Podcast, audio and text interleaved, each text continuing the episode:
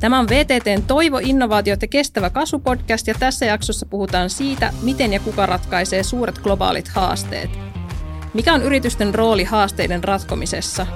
Entä miten yritykseen luodaan sellainen kulttuuri, että sen kautta syntyy liiketoimintaa, jolla on aidosti merkitystä ympäröivälle maailmalle?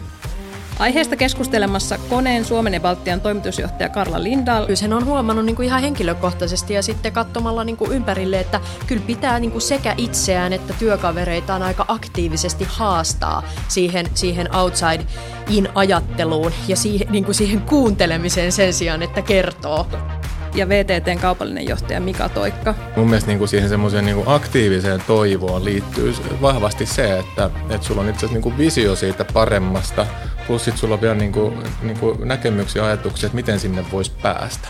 Podcastin on tuottanut Alma Brand Studio ja minun nimeni on Laura Kähkälä. Tervetuloa Karla ja Mika. Kiitos. Kiitos. Ää, jos tartutaan heti ensimmäisenä tuohon podcast-sarjan nimessä olevaan termin toivo, ja puhutaan vähän siitä, niin voisitteko te kertoa, että mikä motivoi teitä ratkomaan tämmöisiä pieniä ja suuria haasteita ja mistä kaikesta te ammennatte toivoa, jossa vaikka Karla aloitat? Joo, tosi mielenkiintoinen kysymys ja mä, mä ehkä aloittaisin, jos, jos kysytään, että mikä motivoi ratkomaan pienempiä, suurempia haasteita, niin kyllä se toivon käsite on aika mielenkiintoinen, koska ilman toivoa ei ole tavallaan mitään että pitää olla niin usko ja toivo tulevaisuutta kohtaan ja ajatella, että tämä maailma jatkuu tästä pitkään. Mutta jos miettii sitä, että mistä ammentaa sitä toivoa, niin kyllä se, kyllä se mun ajatuksissa lähtee, lähtee niin ihmisistä. Että ammennetaan toivoa ihmisistä, siitä ihmisten halusta tehdä, tehdä hyvää – ja ehkä, ehkä tähän ihmisyyteen mun ajatuksissa liittyy vahvasti tämä tämmöinen inkluusion merkitys, että ajatellaan myös tätä meidän ympäristöä ja yhteiskuntaa ja, ja myös sitä, miten me kehitetään kaupunkeja tämmöisestä inklusiivisesta näkökulmasta, että miten kaikki ihmiset voi osallistua ja tuntea ää, kuuluvansa ää, vahvasti siihen, siihen porukkaan ja tekemiseen ja yhteisöihin. Ja siinä sitten korostuu tämä diversiteetin merkitys, että, että me ollaan hirveän erilaisia, mutta se on tärkeää, että me rakennetaan, rakennetaan tätä hommaa ja just sitä toivoa semmoisista inklusiivisista lähtökohdista. Ehkä sitten toinen ajatus vielä ää, siitä, että mi, mi, mistä ammentaa sitä toivoa ja mikä, mikä tässä tota, jos mietitään näitä ihmiskunnan tämänhetkisiä suurimpia haasteita, niin kyllähän tämä niin kuin ilmasto muutoshaaste, eli, eli sitten niin jos kääntää sen positiiviseksi, niin tämä kestävä kehitys, eli, eli, eli laajasti ymmärrettynä, että tämmöinen pallo pitää pelastaa ää, ikään kuin haaste, että kyllä, kyllä se motivoi ratkomaan pienempiä ja suurempia haasteita. Ei ole oikein ideaa missään muussa – jos, jos tämä pallo ei pelastu. Eli, eli jos nyt ajatellaan vaikka yritystoimintaakin, mitä itse, itse edustan ja työkseni teen, niin ei, ei ole tavallaan järkeä kasvaa ja kehittyä äh, ja tehdä kannattavaa liiketoimintaa, jos, jos meillä ei ole tämä pallo, pallo ja, ja kaikki monimuotoisuus pelastumassa.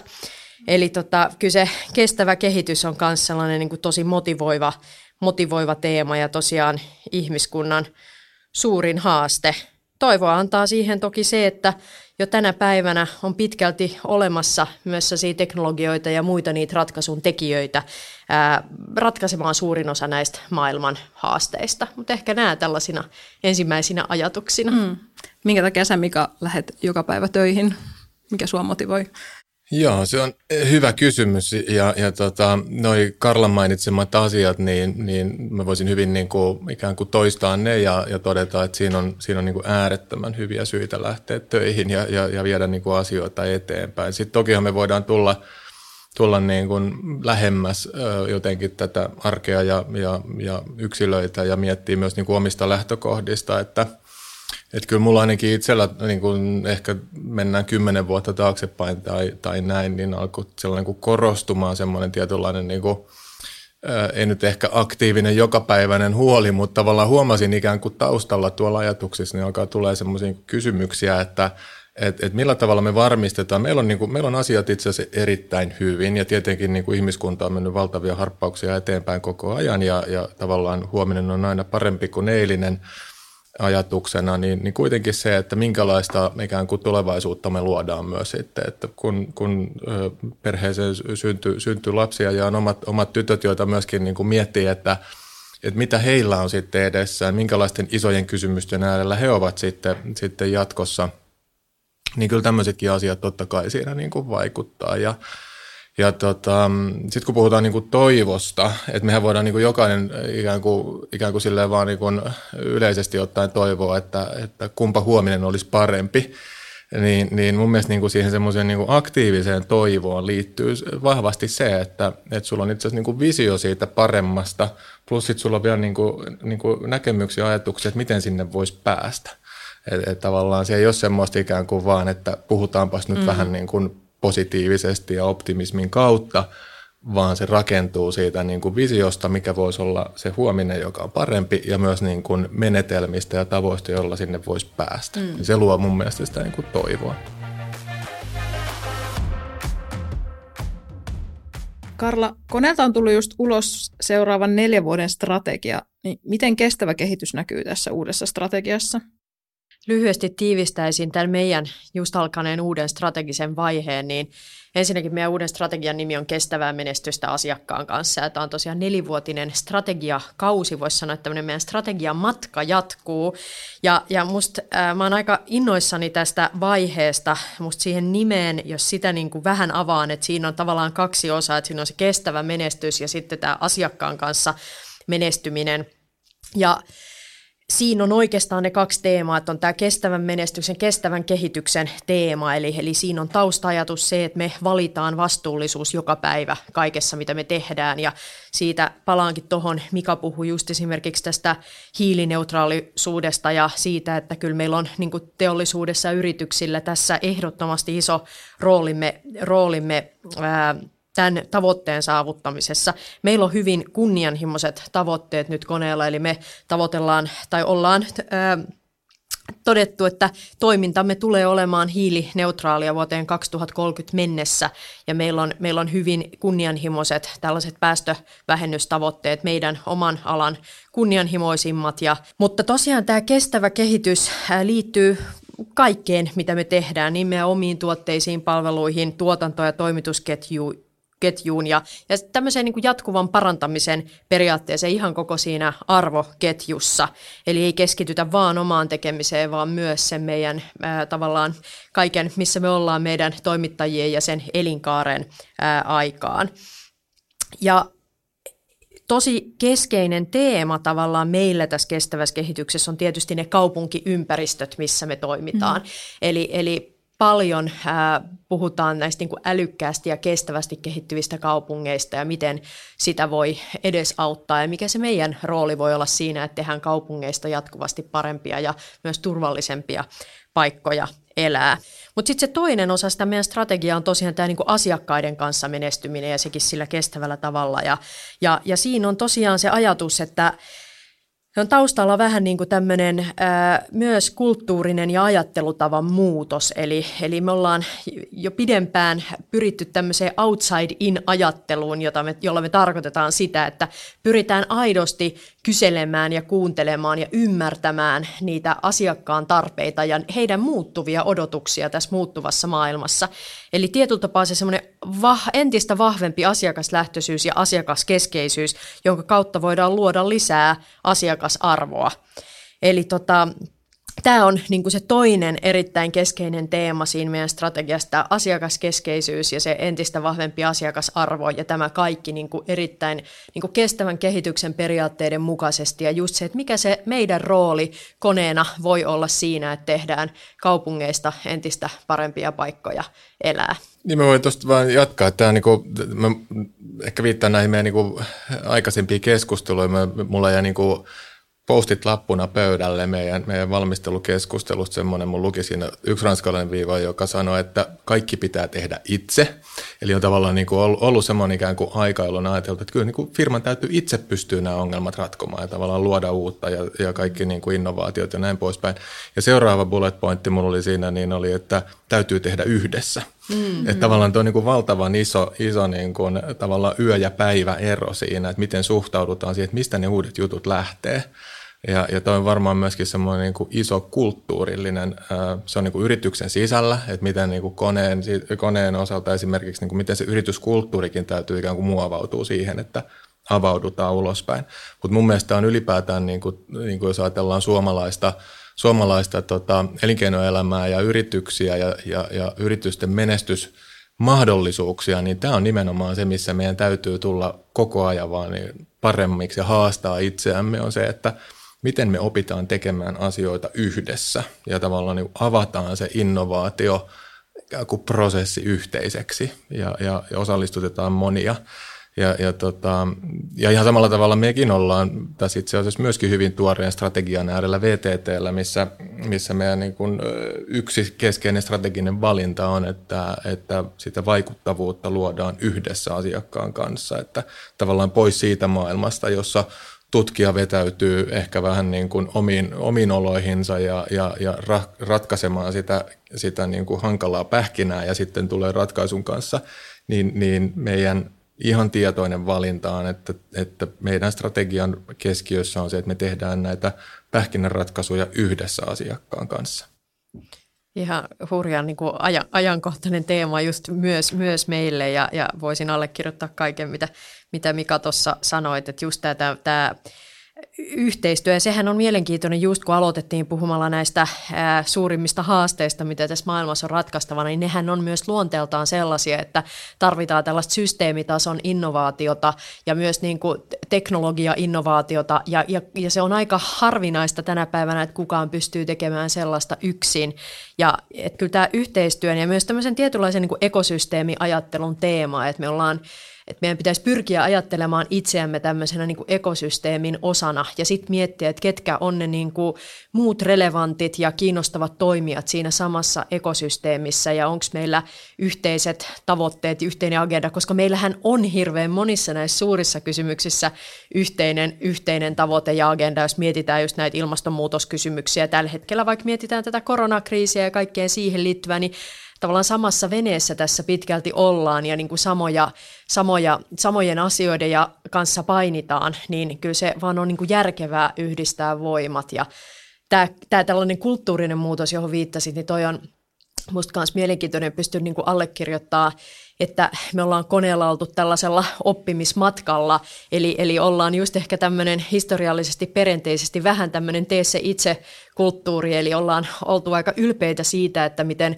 vahva semmoinen sisäinen teknologiaosaaminen meillä on ollut, ja toki on edelleen, ja edelleenkin se on meille ylpeyden aihe, mutta siihen on tullut vahvasti mukaan just se, se, se partneroituminen ja se kumppanuusajattelu, että kaikkea meidän, kaikessa me ei todellakaan olla parhaita tässä maailmassa, eikä ole tarvekaan olla, ja sitten meidän täytyy vaan niin kuin löytää ne kumppanit, ketkä, ketkä on parhaita omalla alallaan, ja tehdä, tehdä heidän kanssa, ja sitten ollaankin lähetty moniin tämmöisiin erilaisiin ähm, ekosysteemeihin ja tämmöisiin kumppanuusmallin pohjalta toimiviin kehitysyhteistyöhankkeisiin mukaan. Ja ne on hirveän, hirveän mielenkiintoisia ja hyviä kokemuksia. Sehän perustuu kaikki just tähän tällaiseen kokeilukulttuuriin, että ei niistä kaikista tuu jotain maailman mullistavaa innovaatiota, mutta aina niistä opitaan jotain. Ja se on ehkä mun mielestä myös se, se kulttuurinen muutos, että, että sen sijaan, että, että ajateltaisiin, että se onnistumisprosentti pitää olla 10 kautta 10 ja sieltä pitää tulla jotain suurta ulos, niin että ehkä enemmän se, että se, se innovaatiokulttuuri, että no mitä me opittiin tästäkin hankkeesta ja mitä me opittiin yhdessä ja miten me voidaan ehkä, minkä päälle me voidaan rakentaa jatkossa, vaikka nyt just tämä juttu yksissään ei olisi johtanut johonkin huikeaan innovaatioon, joka on saman tien kaupallistettavissa ja maailma muuttuu sen myötä. Niin sieltä ei välttämättä tule sitä kaupallistettavaa tuotetta tai palvelua, mutta saatettiin oppia sitä yhteistyömenetelmää Kyllä. ja sitten ensi kerralla – seuraavassa hankkeessa voi olla, että sieltä syntyy sitten se Just kaupallistettava näin. tuote. Joo. Miten tuommoinen kulttuuri synnytetään yritykseen tai miten sitä lähdetään sille käytännön tasolla tavallaan tekemään? No se onkin hyvä kysymys ja siihen ei ole varmaan yhtä, yhtä oikeaa patenttiratkaisua, mutta on varmaan niin kuin elementtejä, joita, joita on hyvä miettiä, kun sellaista kulttuurista muutosmatkaa lähtee tekemään. Eli, eli yksi on tietysti se, että niin kuin pitää aina lähteä siitä, että miksi, että mi, mitä me tavoitellaan ja, ja miksi. Ja sehän se kanssa, niin kuin se, eli jo, ehkä ihmisten johtamismielessä, niin se ajatus niin kuin muutosta on myös hyvä johtaa niin, että niin kuin mahdollistetaan se, että porukka voi edelleenkin olla ylpeitä siitä menneisyydestä, että korostetaan myös sitä, missä kaikessa on hyvää siinä menneisyydessä ja mitä, just, että mitä me on opittu sieltä ja nyt miten me voidaan niin kuin vahvistaa entisestään, millaisia uudenlaisia taitoja ja osaamisia meidän on hyvä oppia eteenpäin mentäessä jonkun verran aina niin kuin tarvitaan struktuuria muutoksen johtamiseen, että se ei ole pelkästään sitä että asennetta ja puhetta, vaan ihan, ihan hyvä, että siellä on niin kuin joku viitekehys, minkä että sitä pystytään niin systemaattisesti tekemään ja johtamaan sitä muutosta. Mutta kyllä mä silti sanoisin, että se kaikkein tärkein muutos on se tietynlainen mindset, se niin ajattelutapamuutos. Eli, eli niin kun esimerkiksi silloin, kun me lähdettiin tätä tämmöistä vähän niin kuin outside-in-ajattelua, jolla tarkoittaa just sitä, että ei lähetä sieltä omasta navasta, vaan lähdetään kuuntelemaan, ää, mitä, mitä asiakkaat, mitä he kertoo heidän liiketoimintahaasteista ja mahdollisuuksista. Että ei mennä niin kuin se oma ratkaisu tarjoama edellä, vaan, vaan mennään niin kuin kuuntelemaan ja pyritään ymmärtämään ja, ja sitä kautta niin kuin ymmärtämään entistä vahvemmin, että mikä se voi olla se lisäarvo, mitä me voidaan heille luoda luoda. Niin Tämähän oli niin kuin mielenkiintoinen, että kun alettiin puhua tästä outside-in-ajattelusta ja siitä, että mitä se konkreettisesti tarkoittaa, niin aika nopeasti myös tuli tämmöinen niin havainto, että tämähän ei ole niin kuin ihmiselle kauhean luontainen ajattelutapa, koska ihminen on lähtökohtaisesti hieman itsekäs olio. Eli ihminen, niin kuin meidät on rakennettu niin, että me katsotaan aika paljon sitä omaa napaa ja sitä, että miten selviytyisi tässä maailmassa niin kuin parhaalla mahdollisella tavalla. Niin, niin tietyllä tapaa kyllä sen on huomannut niin kuin ihan henkilökohtaisesti ja sitten katsomalla niin kuin ympärille, että kyllä pitää niin kuin sekä itseään että työkavereitaan aika aktiivisesti haastaa siihen, siihen outside in-ajatteluun ja siihen, niin kuin siihen kuuntelemiseen sen sijaan, että kertoo. Ja, ja tota, mutta et kyllä se, se, on, se on nimenomaan oppimismatka, että se ei ole meissä ihmisissä, ei ole sellaista switchia, jota kääntämällä niin kuin yhdessä yössä muutos tapahtuu, mutta, mutta kyllä se on sitten hyvin palkitsevaa huomata ja kun tässä meidän tapauksessa sitten kun saadaan asiakkaalta sellaista palautetta, että hei, että te, te olette kyllä hyvin saanut kiinni näistä haasteista ja olette hyvin niin kuin pystynyt ää, auttamaan heitä ja luomaan heille arvoa, niin kun olette aidosti ymmärtänyt, että mikä on heille tärkeää, niin kyllä ne on sitä todella palkitsevia hetkiä just siitä, että jotain, jotain etenemistä tässä meidän muutos- ja oppimismatkalla on ollut. Ja ne on tosi mielenkiintoisia tavallaan se, miten kulttuuri kehittyy ja sitten sit tossakin niin, että – että tavallaan minkälaista kieltä käytetään, mitä, mistä tavallaan se niin kuin story muodostuu, kun kollegat kohtaa ja tavallaan, että mitkä asiat tuntuu semmoiselta, niin kuin, että ne toistuu, ne alkaa toistuu yhä useammin, niistä tulee luontevia. Ja sitten jonkun ajan kuluttua niin tuntuu jopa oudolta, että aikaisemmin me puhuttiin jotenkin sisältäpäin katsoen ja nyt me ollaan ikään kuin siirrytty tietysti tavallaan niin kehityskaaren kautta siihen, että me aika luontevasti puhutaankin nyt jo asiakkaan äänellä ja yritetään ymmärtää asiakasta ja ja, ja näin poispäin. Että kyllä siinä paljon on sitä, että se ei tavallaan pelkästään riitä, vaikka se on aina se lähtökohta useasti on se, että, että syntyy niin kuin tietynlainen niin kuin strateginen tahtotila lähteä viemään ikään kuin, ikään kuin muuttamaan sitä agendaa, jota, jota yrityksessä pidetään yllä. Johto lähtee puhumaan niin kuin, tavallaan ehkä niin kuin uusilla käsitteillä tai tuo tietoisestikin tavallaan niin kuin siihen, siihen niin kuin normaaliin arkeen vähän muitakin teemoja – ja ne voi siinä alkuvaiheessa tuntua tosi etäisiltä tai vierailta sitten siinä niin kuin isossa organisaatiossa, kun mennään sinne arjen tasolle. Ja tämä on ainakin niin kuin tämmöinen iso, iso teema, mitä, mitä itse olen kokenut nyt, nyt VTTllä, mutta myöskin niin kuin aikaisemmissa yhteyksissä, että et, et se niin kuin muutostyö on, se ei ole mitään, niin, että teen nämä neljä asiaa ja sitten tavallaan se muutos lähtee liikkeelle, vaan se on niin kuin yksittäisiä kymmeniä yksittäisiä pieniä asioita arjessa, sitkeyttä, että et tavallaan niin kuin itsestä tuntuu jo siltä, että eiköhän me nyt vaihdeta jo niin kuin seuraavaan agendaan, koska tämä alkaa nyt toistamaan niin paljon, Ni, niin, niin tota, se on se vaihe, milloin voi kuvitella, että siellä alkaa niin kuin pikkuhiljaa ikään kuin muutosta tapahtumaan, että et, et, tota, kulttuurimuutos on, on pitkä, pitkä tie, mutta se, se, se on niin kuin toisaalta, jos ajatellaan yritysjohdon näkökulmasta, niin – niin, niin mitä muuta varten loppujen lopuksi niin kuin johto on olemassa, kun toisaalta luo, luomassa sitä niin kuin visiota ja, ja suuntaa tietysti niin kuin omistajilta anne, saamalla mandaatilla, mutta se käytännön arki on sitä ikään kuin omien ihmisten ja ulkopuolisten stakeholdereiden kohtaamista ja semmoista niin kuin mikrotasolla vaikuttamista. On, ja sitten toisaalta, toisaalta mä koen kuitenkin, että esimerkiksi tämä niinku, kulttuurinen ja tämmöinen mindset-muutos, mitä, mitä me, me, meillä on johdettu ja mihin tämä meidän niinku strategia myös tähtää, että päästään vielä pidemmälle siinä, niin se on hirveän niinku energisoiva muutos johtaa, koska ihmisillähän on hirveän vahva sisäinen motivaatio palvella asiakkaita hyvin. Eli sen, sen mä oon huomannut aina, että en, en ole vielä tavannut, en omassa organisaatiossani, enkä, enkä kyllä juuri muuallakaan sitä, että, että olisi henkilö, joka joka ei tahtoisi palvella asiakasta hyvin, niin se, sisä, se on niin kuin todella vahva motivaattori, kun se on niin sisäsyntyinen motivaattori. Sitten se, se kysymys ehkä on vaan enemmän se, että onko meillä aina se jaettu ymmärrys siitä, että mikä kaikki on, niin kuin mitä se asiakas tarvitsee ja oletetaanko me vai ollaanko me ihan aidosti kysytty sieltä asiakkaalta ja kuunneltu tosi tarkkaan, että millaisia asioita sieltä nousee. Mutta tavallaan, että kun se tahto on olemassa, niin sehän on hirveän niin kuin inspiroivaa, että sitten meidän täytyy vaan niin kuin varmistaa, että me oikealla tavalla mennään, mennään kohti sitä kaikkien yhteistä tahtotilaa, joka on just se asiakaslähtöisyys ja kestävä menestys asiakkaiden kanssa. Karla, sä viittasit aikaisemmin siihen, että kone haluaa olla mukana osaltaan rakentamassa tämmöistä toimivampaa kaupunkia. Ja mun mielestä kaupunkien kehittäminen on hyvä esimerkki siitä, että eri alojen toimijat ratkaisee yhteistä isoa haastetta. Niin mitä kaikkea tämmöistä yhteistyöstä voi kaupunkikehityksen saralla syntyä? Joo, siis tämä, kaupunkikehitys on mielenkiintoinen teema, kun tuossa just Mikan kanssa ennen kuin nauhoitus laitettiin käyntiin, niin vaihdettiin ajatuksia siitä, että millaisia hyviä ja huonoja puolia tämä niin kuin teollinen vallankumous on maailmaan tuonut. Ja, ja sitten, sitten vaan todettiin siinä, että kyllähän se loppujen lopuksi on niin, että se on hirveästi on kiinni siitä, miten kaupunkeja esimerkiksi kehitetään, että kaupungit on vastuullisin ja ympäristöystävällisin tapa ihmisten elää, kunhan se kau- ne kaupungit on mietitty, että ne on niinku kestävän kehityksen mukaisia.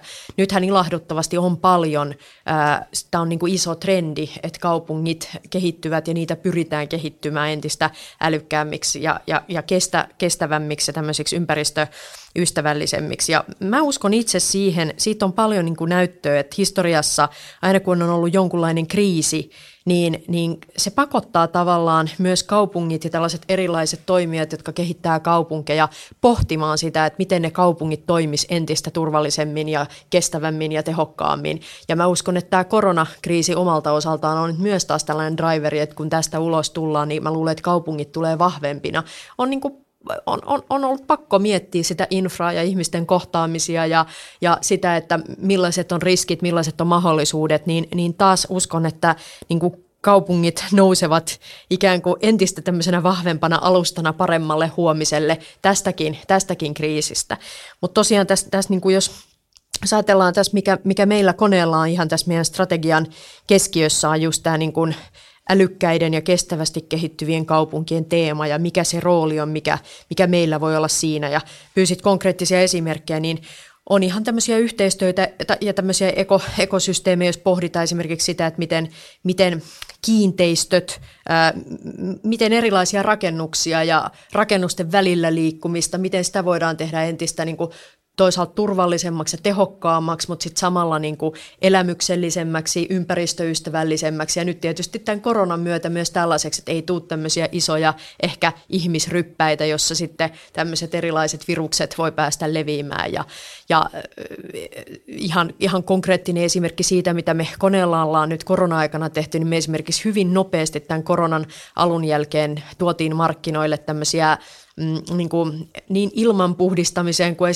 hissien ilman puhdistamiseen kuin liukuportaiden käsikaiteiden puhdistamiseen UV-valolla perustuvia ratkaisuja, et, jolla pyrittiin auttamaan meidän asiakkaita, että he saisivat mahdollisimman hyvin turvattua ne ihmiset, jotka asioivat heidän kiinteistöissään, oli ne sitten sairaaloita tai kauppakeskuksia tai lentokenttiä tai, tai mitä asuinrakennuksia. Mutta että noi, ton tyyppisiä, siinä on nyt, ollaan jo hyvin konkreettisissa detaljeissa mietittäessä sitä, että mitä se voi tarkoittaa se semmoiset niin hy- hyvät ja onnellisen elämän kaupunkiympäristöt ja, ja ne rakennukset niissä. Kaupungit on jo pitkään ikään kuin skabannut toisiaan vastaan, tai tietyllä tavalla se ei ole välttämättä enää ollut se, että valtiot ja, ja verrataan niitä, vaan itse asiassa niin kuin kaupungeilla on tosi iso merkitys tämmöisestä, niin kuin, kun puhutaan niin kuin vetovoimatekijöistä ja kilpailutekijöistä ja muista, ja jotenkin mä ajattelen niin, että, että kyllähän niin semmoiset niin tulevaisuuteen tähtäävät ja, ja, ja ne, ne, ne kaupungit, jotka oikeasti haluaa olla niitä tulevaisuuden menestyjiä, niin ne nimenomaan avaa ikään kuin sen oman infransa ja tavallaan niin kuin toivottaa tervetulleeksi yritykset ja erilaiset toimijat kehittämään niitä ratkaisuja, jotka siinä niin kuin paremmin toimivassa kaupungissa tarvitaan. Eli, eli tota, siinä mielessä niin kuin kaupungeilla on ihan, ihan äärettömän keskeinen rooli siinä, että mahdollistetaan koneen kaltaisille toimijoille ja, ja muille palveluntarjoajille ikään kuin kenttä, jossa – jossa tota sitä uutta voidaan innovoida ja luoda. Ja, ja ehkä niin kuin kaupungeillakin on syntynyt tietyllä tavalla semmoista, semmoista niin kuin kokeilukulttuuria, joka ei välttämättä ollut ikään kuin semmoisen niin kuin peruskaupungin johtamisen ja hallinnon semmoinen niin kuin teema, johon on, on niin kuin suinpäin syöksytti, että et, et, et niin kuin uskallettaisiin kokeilla jotain, mutta nyt on selvästi semmoinen kaupunkikehitys menossa, että, että, että avataan, luodaan tämmöisiä testiympäristöjä, jaetaan dataa, yritetään yhdessä niin miettiä, että mikä se voisi olla se toimivampi asumisympäristö tai liiketoimintaympäristö, jossa, jossa tota, ää, niin kuin, yritykset ja ihmiset jatkossa toimii. Kyllä, ja just tämän tavallaan näiden esimerkkejä, jotka liittyy tähän kestävään kehitykseen ja toisaalta tähän koronaturvallisuuteen, niin just tämä, ää, tämä digitaalisuus, sä puhuit tuossa datasta ja, ja siitä, että mahdollisesti, niin kyllähän kyllä tämä niin kuin älykkyys on sitten se toinen, millä, millä pystytään sitä niin kuin kaupunki, kaupunkielämää parantamaan. Voisin tähän jakaa tällaisen niin kuin just hyvin konkreettisen pienen anekdootin, että me järjestettiin koneella hiljattain tämmöinen globaali kilpailu, että sai, sai niin kuin laittaa sisään ehdotuksia, että millaisia ideoita tulisi, että mitä voisi yhdistää tämmöiseen meidän älykkääseen tietoliikenneyhteyksiin, niin kuin digitaaliseen hissiin. Että meillä on, meillä on tämmöinen niin kuin alusta, joka on nykyään itse asiassa ihan niin kuin standardi meidän kaikissa nyky, nykylaitteissa, että kun hissi asennetaan, niin siinä on valmiina tämmöiset data- ja tietoliikenneyhteydet ja etä, etävalvontayhteydet. Ja, ja se voi toimia myös tämmöisenä alustana erilaisille ratkaisuille. Niin pyydettiin ehdotuksia, että hei, että mitä me voitaisiin lähteä kokeilemaan. Taas esimerkki tästä kokeilukulttuurista yhdessä innovoinnista, että ei ajatella, että meillä on välttämättä ne parhaat ideat, vaan niitä voi tulla asiakkaalta tai, tai hissien käyttäjiltä tai, tai ihan mistä vaan. No tämä voittanut, voittanut ehdotus tässä kisassa oli tämmöinen digitaalinen pyörätuoli. Eli tuli niin kuin ajatus, että hei, että pyörätuoli voisi keskustella sen hissialustan kanssa niin, että niin kuin tämmöisessä esteettömyydessä taas palataan vähän tähän inkluusion käsitteeseen, että miten me voidaan kehittää kaupunkiympäristöistä entistä inklusiivisempia, niin että tosiaan niin kuin myös henkilöille, jotka liikkuu pyörätuoleilla, että miten heille se kaupunkiympäristö voi olla sellainen parempi ja onnellisempi ja turvallisempi, niin, niin tota, Tämä oli nyt tämä voittanut idea ja sitten toi Suomen Leopekka Tähti, ää, su, ää, maailman nopein mies pyörätuolissa, mm-hmm. niin ää, lähtee testaamaan tätä tällaista äly pyörätuolia, joka nyt sitten keskustelee näiden meidän, meidän hissien kanssa ja, ja, ja katsotaan, että mi, mihin, mihin se vie. Että onko sitten jatkossa niin, että ei tarvitse tosiaan ää, kauheasti ihmisen valita kerroksia eikä muuta, vaan se tapahtuu niin kuin automaattisesti ja helpottaa sitä, sujuvoittaa, helpottaa, tekee entistä turvallisemmaksi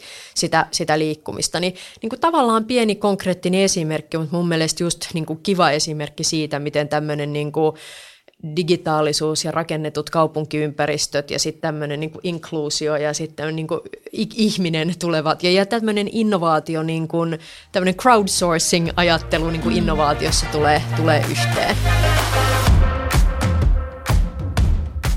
Karla, sä oot ollut paljon esimerkiksi Kiinassa. Onko sieltä tarttunut mukaan jotain oppeja tai oivalluksia, joita sä haluaisit jakaa?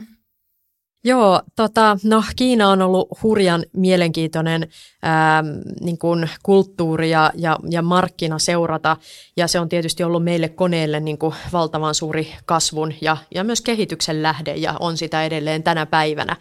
Ja tota, ehkä niin kuin pari ajatusta nousee. Ensimmäinen on tietysti se, että Kiina, Kiinassa kellotaajuus on aika hurja, että, että niin kuin se kehityksen nälkä on aika kova ja, ja, ja siellä tapahtuu kyllä asioita aika nopeasti. Että kyllä meilläkin niin kuin moni asia, että jos silloin kun, silloin kun niin kuin Kiinaan mentiin isosti, niin ajattelu oli ehkä vähän se, että vietiin osaamista Euroopasta ja muualta maailmasta Kiinaan, niin kyllä se on ehkä nyt ollut jo aika pitkään myös niin, että se, se menee aika vahvasti toiseen suuntaan se tie, että, että Kiinassa hypätään tiettyjen kehitysvaiheiden yli ja, ja sitten sieltä, että kyllä se nopeus on hurjaa.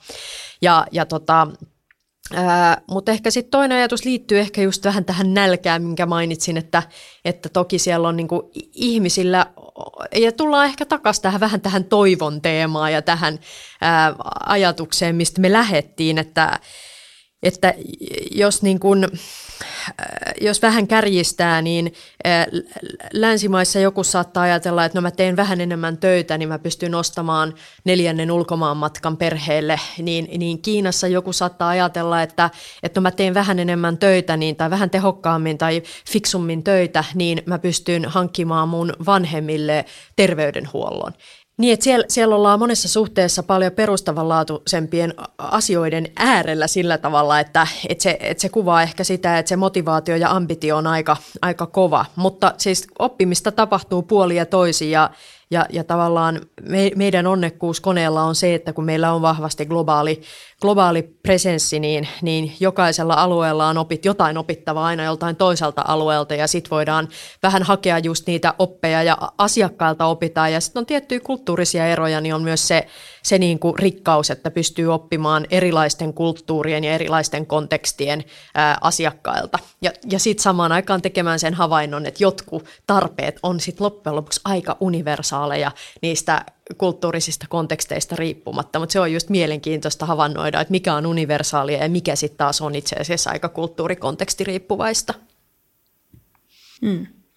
No jos tämä molempien pitäisi jollain tavalla vaikka yhteen virkkeeseen summata se, että mitkä on kaikista tärkeimmät asiat, jos mietitään näitä isoja haasteita ja niihin vastaamista, että mitä meidän täytyy tehdä, niin miten, te, miten sä Mika vaikka summaisit sen, mihin kannattaa nyt keskittyä kun loppujen lopuksi on kuitenkin kyse siitä, että, että tota, ää, nämä, niin kuin, nämä haasteet on myöskin mahdollisuuksia ja, ja, ja ne on ihan oikeasti myös liiketoimintamahdollisuuksia. Ja nythän se on niin kuin vahvasti jo oivallettu, oivallettu ja tosi monen ää, yrityksen strategian keskiössä on nimenomaan kestävä kasvu.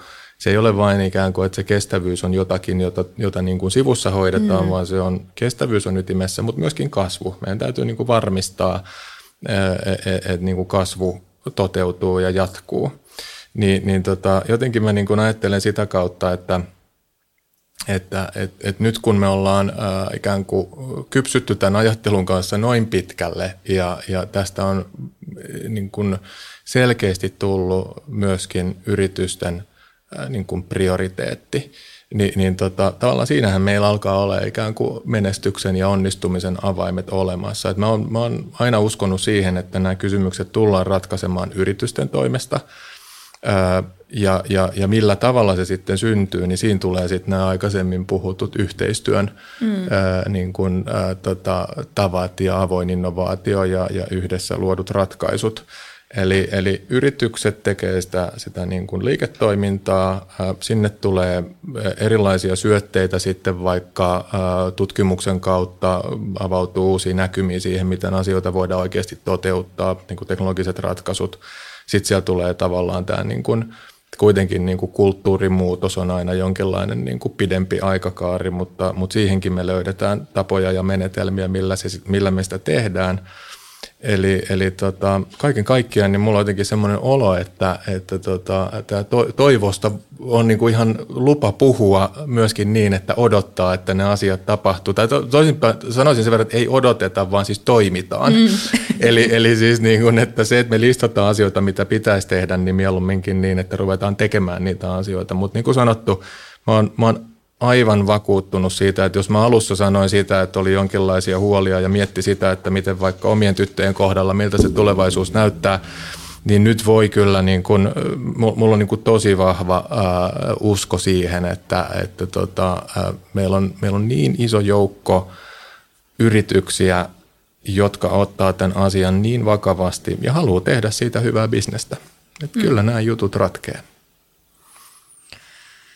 Joo, tota, no mä ehkä, mitäs tuohon nyt lisäisin, lisäisi sen, että, että on niin kuin hyvä muistaa, että kenen takia me tehdään niin kuin innovaatiota ja kenen takia me tehdään tätä kestävää kehitystä ja kasvua. Ja vastaus on, että meidän kaikkien.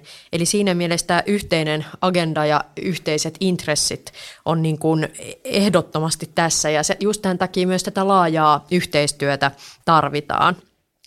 Ehkä toinen asia, josta me ei hirveästi tänään tässä juteltu, mutta mun mielestä on tosi keskeinen, on myös tämä niin työn merkityksellisyyden näkökulma. Että kyllä, se on niin kuin, kyllä tämä tuo vahvasti myös ihmisten työhön merkityksellisyyttä. Se, että meillä on niin kuin tämä tämmöinen vahva, just tästä tällaista ihmisiten sisäistä motivaatiota puhutteleva agenda niin kuin meillä monilla toimijoilla ja yrityksillä, joka liittyy just siihen, että pallon pelastamiseen ja siihen, että toivoa myös niin kuin tuleville polville. Ja se on tosi keskeistä myös, kun ajatellaan, että miten saa, vaikka yritysten näkökulmasta, että miten me saadaan houkuteltua niin kuin, ää, paras osaaminen ää, töihin niin, ja, ja tällaista talenttia, niin tämä, tämä että meillä on niin kuin vahva missio ja vahva merkityksellisyys tässä, tässä maailmassa ja sen kehityksessä. Ja ehkä sitten niin kuin kolmantena – kolmantena pointtina niin just tämä kaupunkien kehittäminen siihen suuntaan, että ihmiset voi elää entistä onnellisemmin ja turvallisemmin niissä. Eli, eli tehdään kaupungeista parempia paikkoja elää ja musta siinä on hirveästi siinä ajatuksessa tätä toivoa, mistä me aloitettiin ja sitä positiivista psykologiaa, eli josta Mikakin tuossa kivasti sanoi, että ne haasteet on samalla niin suuria mahdollisuuksia ja se on just sitä positiivisen psykologian ajatusta, että niin kauan kun on toivoa, niin, niin on kaikki. Ja, ja, ihmiset, ja me, ihmiset tarvitsevat toivoa. Hmm. Kiitos paljon Karla ja Mika. Kiitos. Kiitos. Tämä VTTn podcast-sarja tuo ääneen vaikuttajia, jotka ovat ajatelleet ja ratkaisseet asioita uudella tavalla toivon, innovaatioiden ja kestävän kasvun mahdollistamiseksi. Pysythän kuulolla.